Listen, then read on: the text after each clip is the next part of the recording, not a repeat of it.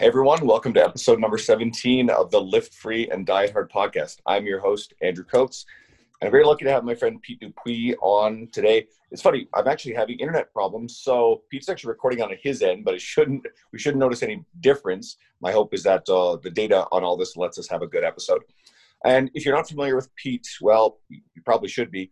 He's the co-founder and VP of Cressey Sports Performance, and he's one of the very few business mentors that you'll ever see on my media. I'm going to talk a little bit more about that after. And he's a very consistent content creator, so it's great to have you back, Pete. I appreciate you having me and allowing me to host today. Well, you also have your own podcast niche, which I enjoy. You've got to get a few more episodes going, but at the same time, it's quality. It's not like you have to look at this library of 200 episodes, and someone can jump right into it and get the full effect of They've been really good. Your friend, is it Saul Bloom? Yep, Sahil. He's my training partner right now. He relocated from California to Massachusetts for the month of November and potentially December, just because he lives out in California in Palo Alto, and he had to basically get away from the wildfires, and he was locked down anyway. And he knew that if he wanted to see family for the holidays, he'd have to come here and quarantine for a couple weeks.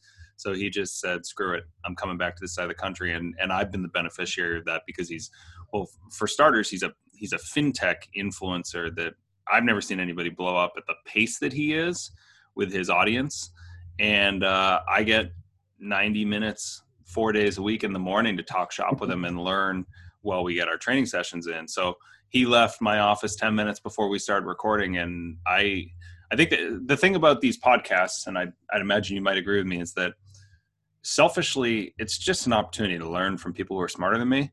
And I definitely take advantage of that. And I would say unapologetically, it's not something I'm hiding. And my podcast is a victim of COVID, to be honest.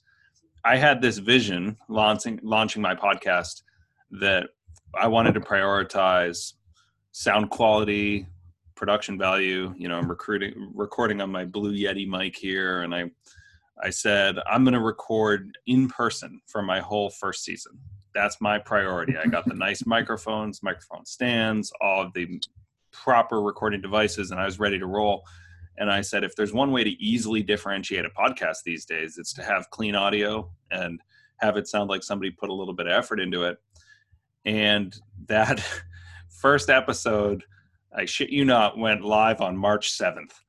And I had two in the can when I started, and I had 6 consecutive interviews lined up over the next, say, 2 months, all in person, a little bit of travel in the Northeast. I was going to be in Manhattan recording with Syed. I was going to be, talking to people face-to-face with my equipment. And my first episode wasn't even up for 6 days before we were all locked down, and I had to compromise on that. And between being a homeschooling kindergarten teacher at the time, someone who was trying to keep my business alive and working through lockdown, all that stuff, I just hit the pause button on it. And I wanted to have an 8-episode season, and I've since recorded just 4 total episodes. And that's not, I'd say, necessarily in line with usually me committing to something and publishing. But in this case, I make no apologies. It is temporarily on hold, and it is something I aspire to bring back and with some level of consistency. But as you and I were discussing coming into this portion of the recording, business has been shockingly good coming out of quarantine and since mid-June in our case, to the point where we're setting records for foot traffic and revenue and cash flow. And when that happens, I'm learning a lot, but I can't find the time to carve out for blogging or podcasting. I can stay consistent on Twitter and Instagram, but that's about the extent of it. And right now we do happen to be open, thankfully. I don't know how much longer that's going to last, but I'm inundated with Cressey Sports Performance related obligations as far as keeping wheels in motion there. And so I'd love to say to you, hey, podcast is back on X date, but it's just not. And so right now I'm in a holding pattern. Well, you've laid the foundation to get it going, and you have the network of people when you're ready for it. And it kind of ties into something you and I were talking about just recently outside of this, as the book Seth Godin's The Practice, right? And like, it's the best book I've read all year, and probably one of the best books I've ever read.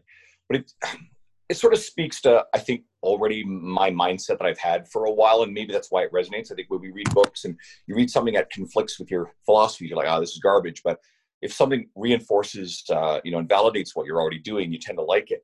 But it's this whole idea about developing the practice, the process of the everyday behavior. In this case, a lot of it's content creation or fitness brand building work, where you're not fixated on an outcome, certainly not any sort of finite outcomes by any dates, but you just marry yourself to the process, and that eventually tends to achieve very good outcomes. And if that sounds familiar to any fitness professional, that's kind of how fitness progress should be for your clients too, right? It's the whole idea of focusing on behavioral goals on a daily, weekly basis versus, fixating on, hey, I want to weigh 20 pounds, in 2 months, the outcomes, right? You're a lot more in control of your daily behaviors, your practice. So, and you said you were going nuts with the highlighter. So, what are your thoughts on that book and that greater concept? Well, I agree. I have really enjoyed that book. I've got about 40 pages left. I had a friend, my buddy, Zach, he was, I think, my second episode of my podcast. He's in the insurance industry, but he's kind of one of the people who influences me in the business space. And he reached out and he said, Godin's got a new book that goes live today.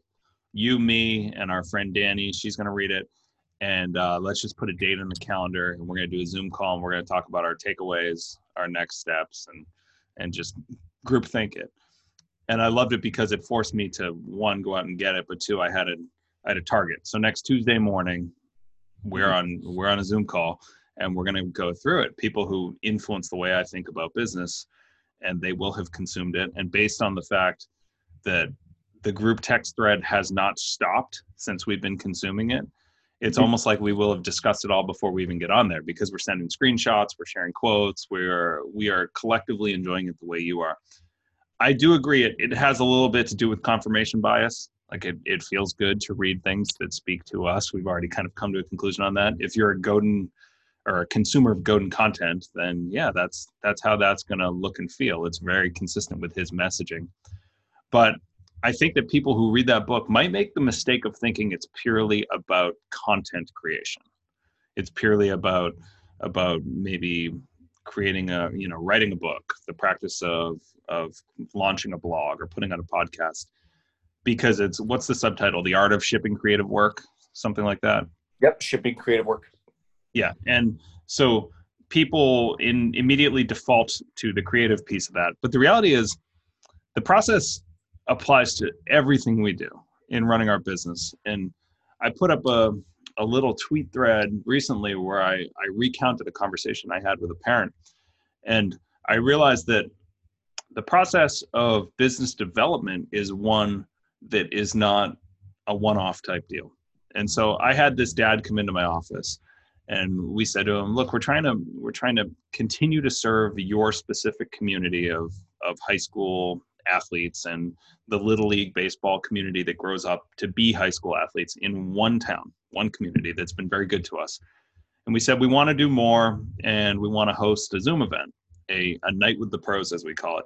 And we historically have had these in-person events where we pull together a panel of our athletes, professional athletes who come through the gym, maybe connections with local coaches. We've had orthopedic surgeons. We have had scouting directors for big league organizations. We've had this variety of people, but we'll call them baseball influencers, I guess you could say. And we do a free event every fall. We say, come on in. We're going to answer questions for athletes and their parents relating to what goes on in the weight room here from an off-season prep standpoint. We talk about the college recruiting process. We talk about the difficult decisions surrounding summer baseball or kids specializing in sports or, just the things that give parents anxiety. And I put people who have those answers in front of them. And we say, it doesn't cost a thing. We have on occasion done a $5 donation where we give 100% of it to a charity of a specific cause to register RSVP, things like that.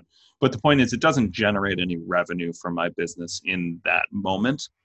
And we give away, I might give away a gift certificate of training with us, or we give away signed baseballs.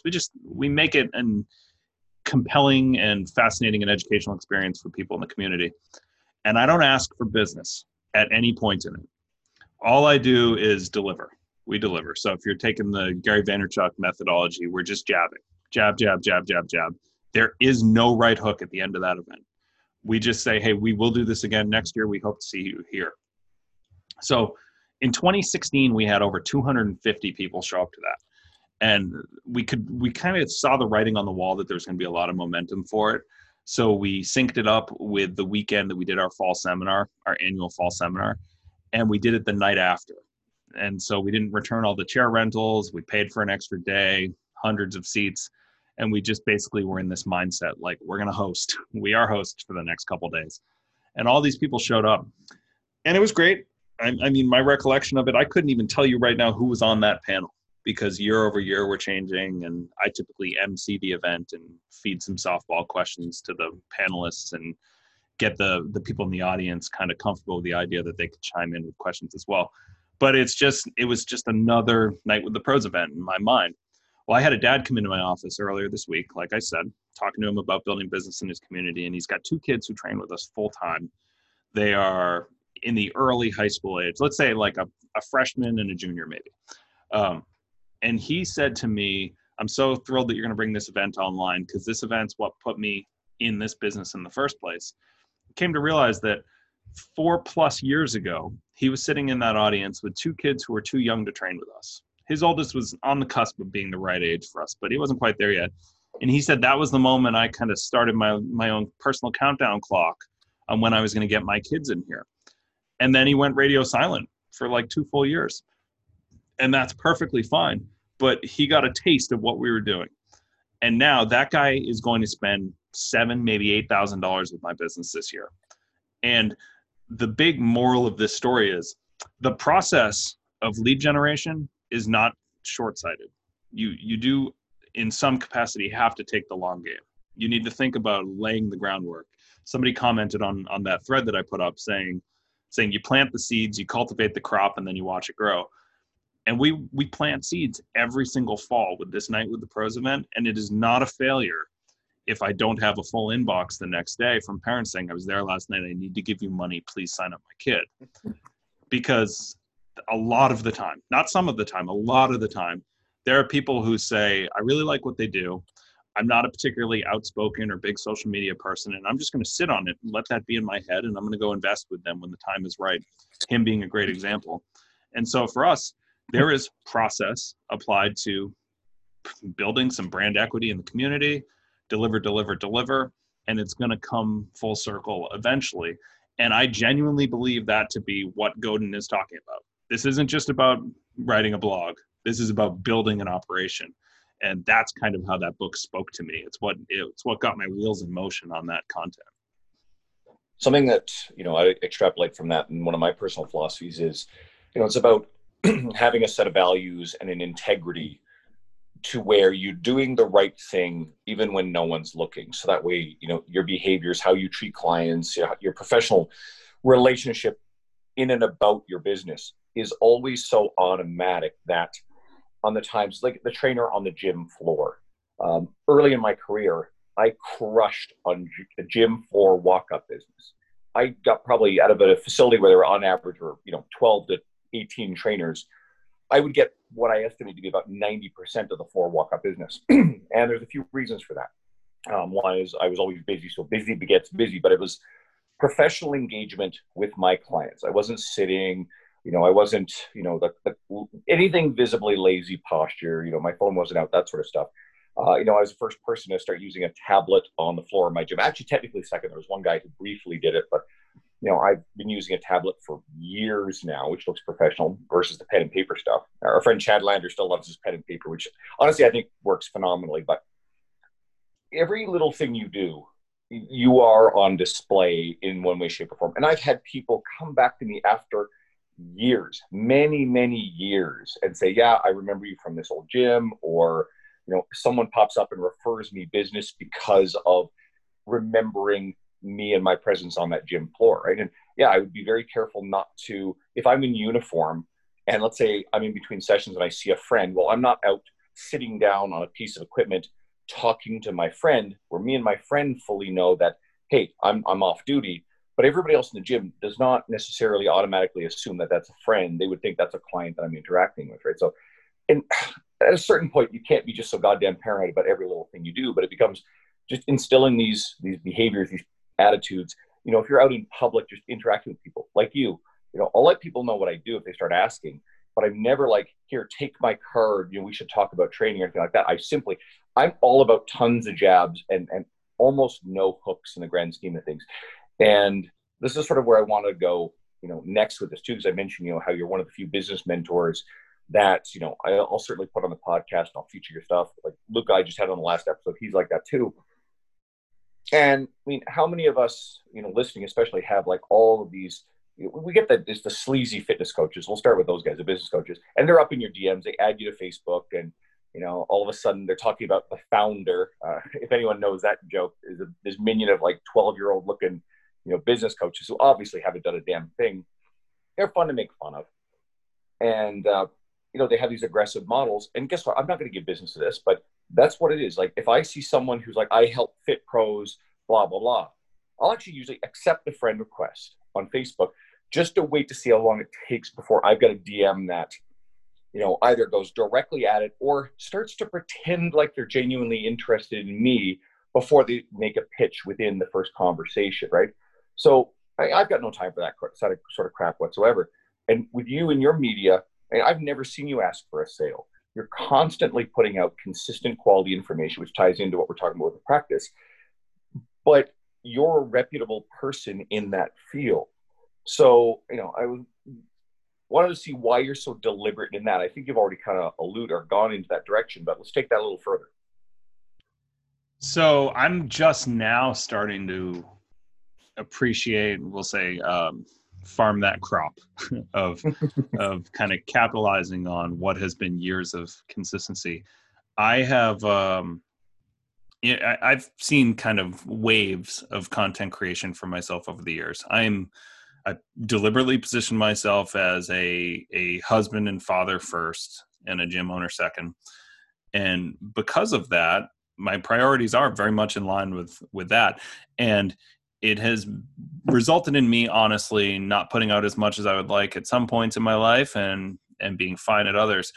And for example, last year, pre-COVID, and my business was functioning nicely. Everything was running well. We'd empowered the right people. Things are looking good. And I had an objective of putting out a blog a week for the year of 2019. And I did it. I put out 52 blogs. I put out a newsletter every Friday. I just showed up consistently. And it was great. But on the last day of the year, I said, I am taking at least Q1 off. And I have not published a single blog since. And nobody's coming at me saying, where'd that go? Because I stayed consistent in other places. I showed up, as we discussed, a little bit with a podcast. And the one thing that I've really committed myself to is consistent content output on Twitter. And so my rule is I publish a business-related tweet or work-related or maybe a blend of personal and professional on weekdays. 5 days a week, I'm going to show up. I'm going to give you something. And assuming it performs at a baseline level a certain way, then I am one of the people, as Dean Somerset called out on Instagram or Twitter the other day, that uses Twitter to create content that just gets screen grabbed and dumped into my Instagram. I mean, guilty as charged. There is no running from that. You go to my Instagram, you look at the grid that I have published, it is nothing but, I mean, hundreds upon hundreds of tweets, screen grab. It can be, I think, obnoxious when you look at the way the industry has kind of trended in that direction. Everybody's dabbling with it. But I kind of, maybe I'm delusional, but I look at my own stuff and I say, well, this is less obnoxious because it's who I've been since, I don't know, 2016, maybe I've been doing that. It has been the entirety of my brand. So if I went a different angle, people would be like, why did you pivot so dramatically? This looks so different. But I show up 5 days a week with a tweet that becomes an Instagram post. And I have two very different audiences there, it seems. My Instagram audience is probably 3 to 4 times the size of my Twitter audience, but Twitter is the testing ground for all things content for me. And I love that because Twitter is harder, in my opinion. You want engagement on Twitter, you got to earn it. Nobody's double tapping, hitting likes. Instagram's easy. You could put up a post and do 500, 1,000 likes here and there and feel good about yourself. But that same post on Twitter might have got 25 likes and 2 retweets. And I have kind of these baseline engagement metrics in my own head that pre-qualify content for Instagram. So if it does well on Twitter, I know it's going to kill on Instagram. And that's kind of how I think about it. But the long story short here is that I just set a content calendar and I have to check the box. Did I show up on Monday? Yes. All right, cool. Maybe it wasn't my best content, but I kept wheels in motion on feeding the audience what they theoretically want and building out a kind of a personal brand. The way that I said I'm starting to feel like I'm reaping the rewards of that is that people seem to have completely forgotten the fact that I just stopped blogging, which is either great because the content that I'm putting out is sufficient to people feel like I'm still a creator, or terrible in the sense that people didn't care about the blog in the first place. I'll just tell myself it was the former, not the latter. But what's happening is my consulting leads and opportunity and speaking engagement opportunity, things like that, have actually skyrocketed this year without publishing the blogs. But the blogs were the foundation of how I established kind of a reputation for something. And everybody's got a different opinion as to if they follow my stuff, who I am, what I do. But the blogs were important back in the day, not so much now. And I'm finding that I can just show up in these short form social media contexts and then elaborate further on things like podcasts, stuff like this, if that makes sense. Totally. And you hit on something important here too, because you're right. Like Instagram is kind of easier to work within. And I've been doing, at least, very consistently this year, a little bit last year, but I said this year, okay, I'm going to make sure I'm posting something every day, be consistent, because I'm putting together things like, writing published articles, T Nation, now True Coach. Obviously I've had the podcast for over 3 years, and it's like, all right, let's work on the social media.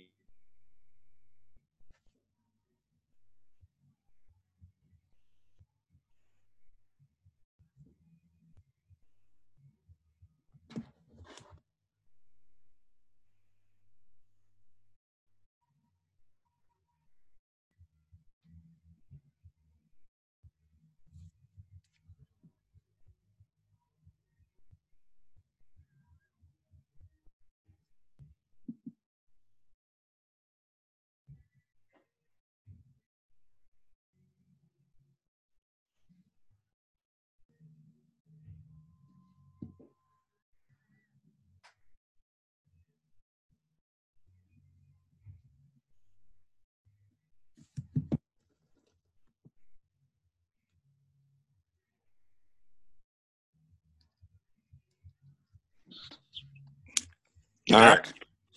I'm back. So I think we just had a data issue. Let me see. I'm going to stay off video, and that way maybe you can hear me, right? So guys, I apologize for the little blip there. Again, making sure that we're able to do this episode. So I'm sure I was cut off at some point where I was talking about doing, Instagram stuff. So I said, okay, I'm going to be consistent on here. It's driven growth. But I think, and Jordan Syed talks a lot about this. By the way, anybody, go to Pete's podcast niche and listen to his episode with Jordan Syed. It is really that good. Jordan's fantastic on this. But Jordan's big on, doing the long form content, building the, your career around that. You have this very successful and noteworthy business. You've written a lot of articles, so you have that backing. You need more than just Instagram. You need more than just social media. Social media is microblogging. I actually think it's a great place for a lot of people to start, but I don't think you can just stay there exclusively in that space. I think you need something more.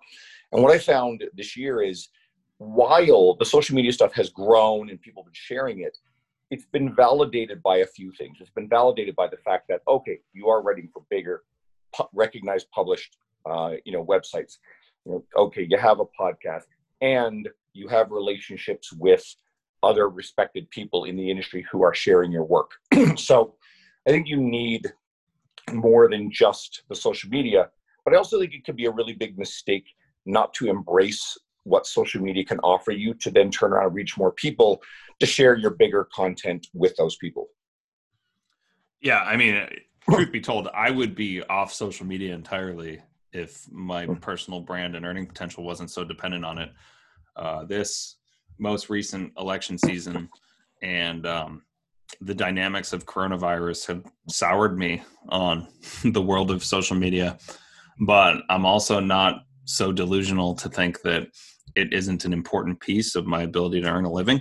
So I press forward and I use it, and I have a little bit more of a personal filter for how I consume. But from a creation standpoint, I'm just as consistent now as I ever was. And I know it's valuable, and I know that no matter what we do, we're going to find ways to frustrate each other on the internet, I guess. But I would love to abandon every bit of it and go back to like an old school flip phone. I mean, I remember a couple years back, Roger Lawson had not yet relocated to Manhattan to work for Mark Fisher Fitness. And Roger was one of my oldest interns, and he used to come in to train with us in the mornings, and he'd show up with a flip phone. We're talking like 2015, 2016, not way, way back. I mean, iPhones were probably into like their 6th or 7th iteration or something at that point. And Roger's got this old school Motorola flip phone, and this outrageously overwhelming feeling of jealousy just like poured over me, and has since. I think of Roger's flip phone every day since and think, God, I'd love to go back to that. But I've painted myself into a social media corner to an extent, and I'm not quite ready to abandon it just yet. I don't know, like there's elements of it I love, but as I, get older, spend more time around it, I more readily recognize where you have a day where, oh, you've been on there a bit too much. You get a little bit too much of that dopamine stuff. People don't like talking about it or admitting it, but there'll be days where you get so sucked into it that it makes it very difficult to, get the parasympathetic nervous system ramped back up again and focus on being productive, right? You end up kind of being a little wired, and you have a little trouble sleeping that night. That's actually happened to me, right? So I think you have to be very aware and alert to that stuff and be on guard against it. Some of the stuff that I've done, and I unapologetically unfollow, Facebook friends who tend to deal in negativity, hysteria. I mean, they may even be, quote, fact-based or evidence-based in a sense, but, they're still coming from some sort of fairly extreme point of view. And I realize like this is all they're putting out in the world. This stuff causes me, discomfort and distraction and irritation. And I may like the person in general, right? Hey, I rarely delete people from social media, but it's like, I don't want to be subject to this stuff every day. Or I love the snooze for 30 days stuff. Like, obviously with the US election cycle, I'm Canadian, and there are going to be people offended by the fact that, I can decide to tune this out because, it's their narrative to say that, no, this affects everybody, that's selfish. Well, guess what? I'm sorry. None of us are entitled or obligated to drown in this stuff on a 24-hour news media cycle, right? Like, I value being informed about what's going on in the world, but it's like the person who spends all their waking free time in front of either CNN or Fox News. That's not a very healthy way to go about your life. You're missing out on a lot of things. And at the end of the day, I am sorry, but we have very little individual control over these outcomes. And I'm all about being a really good person to the people in my world that I can directly affect. But I also want to make sure that, I'm putting myself in a career earnings and influence position that grows over time to where I can actually positively affect a lot of people's lives. And I can positively affect people's lives with helping them with their fitness careers. I don't do any business mentorship, nor am I interested in that field. I send people to kind of follow you and Luke and a few other people for that. But instead, I want to make people's lives healthier. I want to give them the tools to, if they want to lose weight or get stronger or, have better, physical and mental well-being through training. That's the stuff I'm interested in. That's where I can make the world a better place. And in order to be able to do that, I have to guard my own sanity and my own emotional wellness. And we can and should mercilessly choose to unfollow the people that make us unhappy, the people who perpetuate, negative hysteria, things that just overwhelm us. And social media is an absolute cesspool of that sometimes. Oh yeah. I love the mute button. I'm definitely a big advocate of the pause for 30 days approach on a lot of people. Many people got that treatment in my accounts recently, and I don't actively discuss politics very much on social. Neither do I. But that's misleading in the sense that outside of social, I feel like all I've discussed for the last several months is politics. It is a never-ending dialogue. It's a dialogue in my home. It's a dialogue in the offices here. It's a debate that we have as a staff as to how much we want to tolerate or facilitate aggressive discussion in the weight room, how much we want to allow the most polarizing people who live on either end of the extreme to control the narrative in the warm-up area, because it happens. Like we had a staff meeting 2 weeks ago where we discussed what our protocol is for managing disruptive dialogue. How do we want, one, are we going to shut down conversation? No, we concluded as a group that we weren't. But if we're going to let these kind of difficult, polarizing, aggressive discussions happen in our weight room, do we want to collectively agree that we're going to nudge those people into another area to have their constructive conversation? And we quickly learned that people were more interested in being seen as being disruptive than actually having the conversation. Because when you say, hey, the athlete lounge is just over there. It's a 15-step walk for you. We have comfortable couches. We got a coffee table there. There's a fridge with a microwave if you want to heat up your food. Go sit over there and have this conversation, please. We're going to ask that you take it out of the warm-up area. Suddenly, no one wants to talk about it anymore. They just wanted to be the guy who had the really confrontational take and make sure that they could argue about whether we're going to build a wall or we're going to replace the existing government. But basically, we said we will never censor discussion in the space, but we will redirect where it takes place. And it was pretty easy to identify the people who actually wanted to have a philosophical discussion and the people who wanted to have an argument. And it was a good solution. I would encourage all gym owners, if you're still dealing with this dynamic, which I'm sure it's kind of tapering a little bit outside of arguing about COVID, identify a spot where those conversations can happen between clients out of the general line of sight and kind of earshot range of everybody else. And you'll realize their intentions are really just to be seen, not heard. I think that goes into, social media as well. I know that I've definitely heard positive feedback with my following that, I don't touch politics or social issues on my social media. Occasionally that stuff will, like politics I try to stay off of, and nothing more than what you and I have just discussed, right? Nothing in terms of taking sides on anything, just the philosophical or the more polarizing social issues of our times, but on social media. And I've gotten the feedback that people appreciate that because oftentimes they're looking for a break from it, right? Their friends on Facebook, it's constant, it's nonstop. The news media, it's constant, it's nonstop. And Instagram, I think, tends to be a place, unlike Twitter, where people go for lighter engagement. They go for fun. They want to see positive stuff. And in my world, they're seeking, fitness and nutrition, right? And if their go-to fitness and nutrition person is constantly going off course into a good example, and I mean, in all honesty, I'm very pro-vaccine, right? Like straight up, when there's a coronavirus vaccine, I'll get one. If someone who's listening might be like, well, I would never get that. Cool. Like I respect that, I get where you're coming from. But for me, discussing or blasting people about vaccines, anti-vaxxers on social media is a hard no. And I see some people I love on our social media in our industry who've taken that mantle and they are constantly on that. And I'm thinking to myself, that's not your scope and that's not your mission. And I think you're really off course from doing the things that will actually help enhance your brand and your career.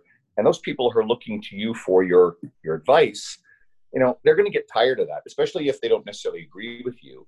And then you're kind of left with just an echo chamber of the people that do agree with you, right? So I would caution anyone who's up and coming. I think if you're really established and big name and you decide you want to take those things on, I guess you can get away with that, right? Like, a James Fell, he's out of the space where he needs to worry about, being neutral on those things.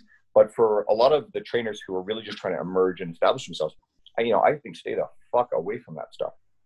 Yeah, I mean, I think James Fell would be so off-brand if he did go neutral. Exactly. That's what I value. Even if I disagree with what he's publishing, I really appreciate how aggressively he takes a side. And there are very few people who I value their kind of condescending, patronizing tone. But for him, I find it to be hysterical, even if I'm on the other side of the narrative. just because I value somebody who's so consistent in their approach and style. He has figured out what his strategy is, and he stays on brand all the time. And I know how hard that is. So I admire the consistency and the confrontational messaging. And I like James. You know, I've sat down and had a beer or a one-on-one conversation with him, probably 3 or 4 times in the grand scheme of things. He found me at an airport. I think it was in Minnesota, and I was just dead tired coming from the Kansas City Fitness Summit. He snuck up behind me and kind of like jumped me in a playful way. And I'm a lot bigger than James is. And in my state, I mean, I could have turned around and hit someone. I was just we were hungover from the night before and no sleep and flying back to Edmonton. But anyway, so, he's a really fun guy to sit down with. And he's actually he's quite different. He's a bit more of the shock jock on publicly, his public persona. And he's a little bit more laid back when it comes to actually sitting down and talking to him. But yeah, it kind of goes to the greater point. And I don't want to go on too much about it. But I guess I'll pull you back to this, the philosophy of, the practice and endlessly giving, valuable free information. And you mentioned the long game very early in this episode. And we see so many people who just are determined to take shortcuts for the instant success. And it's sort of a question is why trainers are still lured into that aggressive, short-sighted, pattern of schemes and tactics. Any insight into that? Ooh, I think that I don't want to lament social media so much. I think that it's very easy to fall in love with the size of other people's audience and believe it to be both attainable and relatively quick without appreciating the front end of what went into it. Like Jordan being a great example. Sure, it's pretty exciting that he's, I don't even know, 750,000 audience members on Instagram or something. Yep. But nobody bothers to scroll all the way to the bottom of that Instagram feed and see how many people hit the like button or commented on the first handful of posts. And everybody wants to know what the secret is, and they don't realize that the secret's right there. It's in the origin. It's in the consistency and just showing up and trusting yourself. And I am not immune to self-doubt or imposter syndrome or things like that. I definitely second guess almost everything I publish to an extent, but I just push forward with it. And I think that a lot of us make the mistake of taking the last post's performance too seriously and not looking at the whole picture. It's one bad blog post one bad engagement blog post that all of a sudden tells you I'm shitty at blogging. And next thing you know, you reevaluate your whole approach instead of taking a look at the bigger picture. And that applies to how we run the gym too. I mean, for example, we have gotten into a habit of bundling our services seasonally for our athletes because a lot of them are here, like they're either here for just the summer or they're professional baseball players who are here just October to February. And historically, we'd say this is what it costs per month, pay us every time you get a program. But we started realizing that we could get them to commit to a bigger investment in kind of complementary services like pitching instruction or nutrition guidance, things like that, by bundling it, saying you have high aspirations, you intend to show up and use all this stuff. You come into this thinking, I'm going to do a lesson a week. I'm going to show up for 4 training sessions. I'm going to do this, that, and the other. So we say, great, we'll give you a little bit of a volume discount if you buy it. And they do. And what happens is we get these massive performing early months. Like we sign up we're about to do a winter program for our college guys that's going to run from Thanksgiving into mid-January because most of them aren't going back to campus if they were on campus at all. And it's inflating our November number. And it feels great. We're like, God, look at how great we're doing. We are just on this trajectory that's unbelievable. But then we're going to get into December, and none of those guys are going to make a payment. And we're going to feel bad for ourselves. December's not looking as good as it did last year, when in reality, November was 70% better than it was the year before. And I think that happens in the social media and content creation game too. We get a big win. We decide to attribute it to just how great we are and how smart we are. But we don't realize that it's going to cost us a little bit in the next month or the next post or the next quarter, whatever it is. And we fail to look at the total picture, the last 90 days, the last 10 posts, the last 6 months, and understanding that these these posts or weeks or months of output, they're arbitrary numbers. We're just, they complement a calendar, but it's so easy to get tied up in saying like, these 30 days weren't as good as I thought. But then you look at the last 6 months and you realize, wow, we're outperforming anything we've ever done in the history of this business. Well, which is a better indicator of who you are? And we take a very short-sighted approach to a much longer, or as Simon Sinek would call it, an infinite game. And I'm just as bad as anyone else about that. You know, I put up a tweet that doesn't get a lot of engagement that I thought it would. I kick myself about it. And I wonder like, did I lose my touch? and I think the whole industry kind of has that mindset coming in. They're disregarding the practice. All they're concerned with is the outcome. And it just sets you up for disappointment. And so I have to remind myself every day, like, you know what you're doing. Trust the system. The process has been very fruitful to date. A couple bad posts from an engagement perspective in a row are not indicative of who you are as a person. I mean, I'm just as susceptible to that as anybody else is. And I've had a similar experience with the social media stuff, but and with the business side. You know, doing this 10 years now, you've been in the business longer than me. I've come to trust that, you know, even if you have a period of time where it feels just a little bit slower, the long game of, you know, doing the process all the time, we'll see referrals come to you, you know, people will reach out, old clients will return. So businesses tended to be pretty steady. When we came out of the lockdowns, you know, I sort of mentally earmarked, I said, okay, I'm prepared to deal with 75% of my normal revenue for the rest of this year. You know, I thought, hey, things might be a bit grim. Nope, it jumped right back to 100%. I had old clients returning, people wanting to get fit, and it's entirely carried through the rest of this year. So it's been a really good year on that front. And then recently, I do suspect in part it was Instagram bucking with some shit, changing some algorithm stuff. I noticed that the last 2 weeks or so, my social media growth had slowed a bit. I've been tracking it all year. It's actually been kind of a fun process to watch. And I've been consistent in posting every day. And like you have the occasional post that doesn't perform very well, doesn't get shared too well. And you kind of second guess yourself like, oh shit, you know, it's dried up. And so I just crept over the 9,000 mark. And then a couple of days in a row, I had really widely shared and engaged posts. So it's like, oh, okay. It comes down to still, you know, the process, but always making sure you're getting better and better at it, refining the skills, your ability to write and form thoughts that engage people. And that's the attitude I take. I'm still in control of a lot of it. Even if Instagram starts fucking around with the algorithm, it makes it harder and they're pushing reels.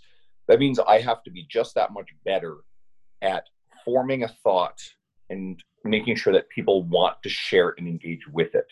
And, you know, I've had a little bit of a burst, and I've been very clear about my mission to reach 10,000 followers by Christmas. And right now I'm comfortably on track to do that.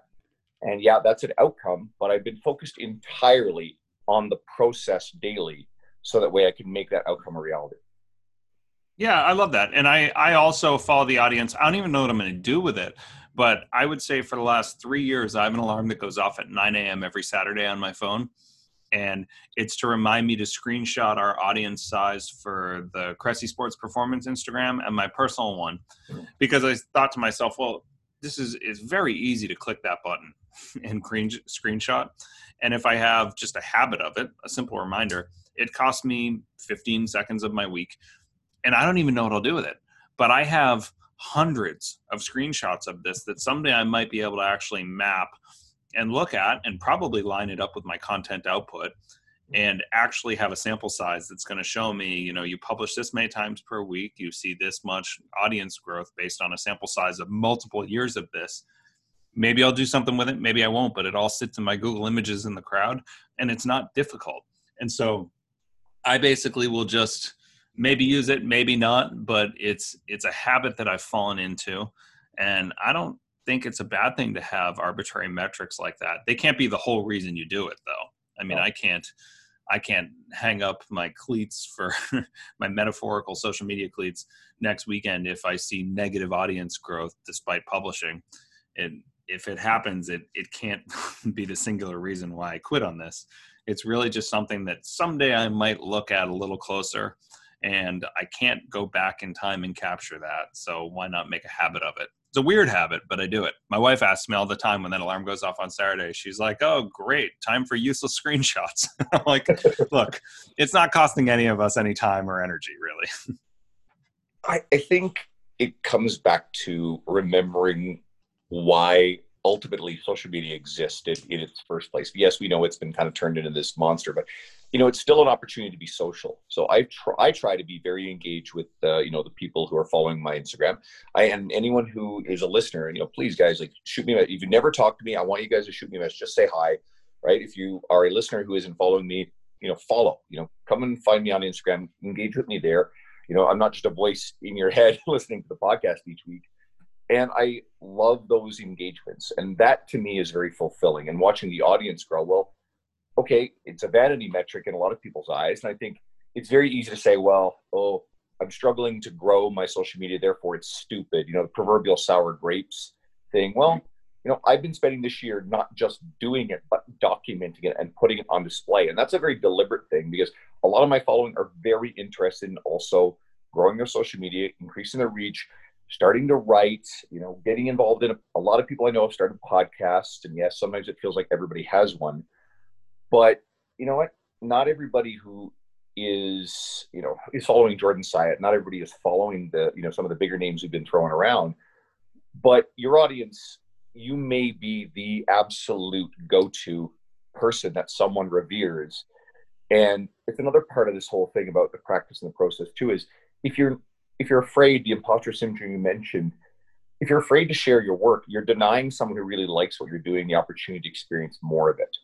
And that's a terrible mistake to make. If you've got great ideas and you notice that, you know, someone else you're following is saying a lot of similar things and they're getting engagement and traction, yeah, you got a smaller audience, it's going to get less engagement, but the engagement you get is worth it. Even if it's just one person who continuously is really in love with the stuff you're doing, and that person shares it, we know it's not just one person, then it is totally worthwhile.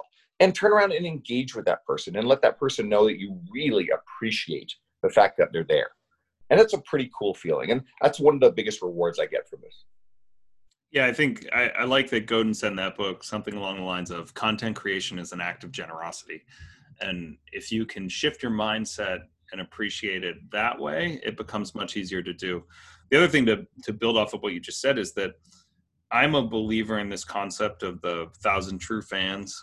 I can't remember who it is who initially pitched it. I know I encountered it through Tim Ferriss, who was sharing someone else's work at that time. And I'm actually sharing an article in my newsletter this week making the contention that 100 true fans is a viable option. I think it's from the McKinsey blog. And those fans, I know who they are. I know who the people who hit the like button and the comment almost unconditionally, regardless of what I put up. I recognize their usernames. I know those faces. I see them fill up my inbox when I do a Q&A on Instagram. And those are the people that I cannot afford to not respond to, because someday I will right hook. There is going to be a moment where I'm going to say, hey, Andrew, I wrote this book. I would really like it if you would read it. Please go buy it. And the people who are going to do that are going to be those 1,000 true fans. Well, and you know that I am one of those people. You know that for a fact. I keep bringing you back to my podcast. And if and when you do write a book, you know I'll be reading it, and you know you'll be on the podcast to talk about it, and I will be sharing it around with my audience, which is growing, right? So that's an important thing to recognize. But you can't ever really stop feeding that population. They've earned the right to keep consuming your stuff, whether you think it's exceptional or not. They're craving it, and it's a little not discouraging, but it's tough because not everybody is designed to engage on social media. I think that for every true fan you have in that context, the ones who are quick to hit the like button and engage with you, there's probably another one or two just like them who just doesn't have the same engagement habits, but they feel the same way about your material. And not knowing who those people are is a tragedy, because there are a lot of people who created or had the capacity to create great stuff who have quit because they thought no one was listening. And the reality is there are plenty of people listening who just, it's not in their nature to scream from the rooftops how much they like your stuff. And I'm a huge hypocrite on this front. I don't do enough of going out and publicly celebrating people whose stuff I like. I consume selfishly, but then I don't say like, hey, this stuff's awesome. Please go consume more of it. I love it.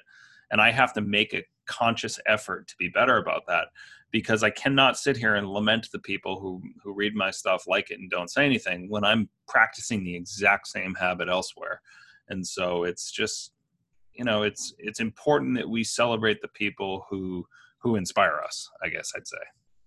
I want to add to something there, because something I've noticed over the years, and this has happened a lot to me, is I used to use Facebook as a more of a microblogging thing. And then I started writing formal articles. So now I'm way more active on Instagram. But I have had numerous people I know personally, or if I return to Newfoundland, where I grew up, and someone who I don't know if they've ever clicked like or commented on a post, tell me how much they love what I'm doing. And I've gotten that a lot. So just recently, and I'm very, very rare now, like I used to be more so, to criticize behaviors in the industry. But every once in a while I see something just that I think is garbage. And there was a guy who, I've never met him. Yeah, he's some ClickFunnels, business type of guy. Added me to social media. Immediately he's in my DMs trying to promote what he's doing. I'm like, no, thanks, man. I'm not interested. And then he's like, hey, I see you have a podcast. I'd make a really great guest. I have a great story. And just launches right into it. I'm like, listen, man, I'm really sorry, but I usually take my time to know someone personally or their professional reputation for a really long time before I'd even consider having someone on a podcast. Anyway, so fine. And I've gotten better at politely but firmly saying no to that stuff. So anyway, more recently, up goes this post saying, oh, I've deleted 150 some odd friends who weren't engaged. If you want to stick around, please comment or put a meme in this post. I'm going to delete 200 more tomorrow. And I saw this, and I even commented, I said, this is garbage. This is actually threatening people, to stay around. I said, I'm going to make this easy for you. And I deleted this guy, right? So anyway, and I put up a post about, my thoughts on this. And I thought, this is crap. Don't get caught into this, this trickery, this short-term tactic to generate some engagement, when in fact, what you should be doing is working on the quality of the things that you're posting so that you earn the engagement versus threatening people. And then as it turns out, I get screenshots of another guy that I do know in person who had done the same thing. I never saw it. So it seems to be something that the fitness business mastermind crew are starting to try as a tactic. So people thought I was talking about the second guy who I know personally. And I'm like, well, no, I wasn't talking about him, but at the same time, if that shoe fits, you can lace that bitch up and wear it, as far as I'm concerned. Right? And I just think that's a lazy, short-sighted tactic. But going back to it, yeah, there are going to be a ton of people who may never comment or like or engage, and they're quietly watching, and they like what you're doing. But I've also had a lot of those people reach out to me and say, hey, I want to come train with you. Like, that's happened a lot. So don't be so short-sighted as to clear out followers who aren't engaging with you, or to stop, because you're exactly right. There are people who are quietly watching and really like what you're doing. They just don't think the way that you and I do in terms of making sure that we show that appreciation. Or even you said you don't even do enough. I try to, but there's a lot of stuff that a lot of people I like are putting out there that I just can't keep up with at all, right? I can't read everybody's articles. I'm too busy to scroll social media to see all this stuff. And I genuinely care about a lot of these people. Yeah, I'm so with you on that. And I have the same problems with the business gurus that you do. I'd say once a week I get a message from somebody saying, hey, I saw you use the hashtag gym owner. I really think I could help you scale your brick and mortar gym. I would love to share some insights on how we can put some more bodies in your gym, or how you can find a niche.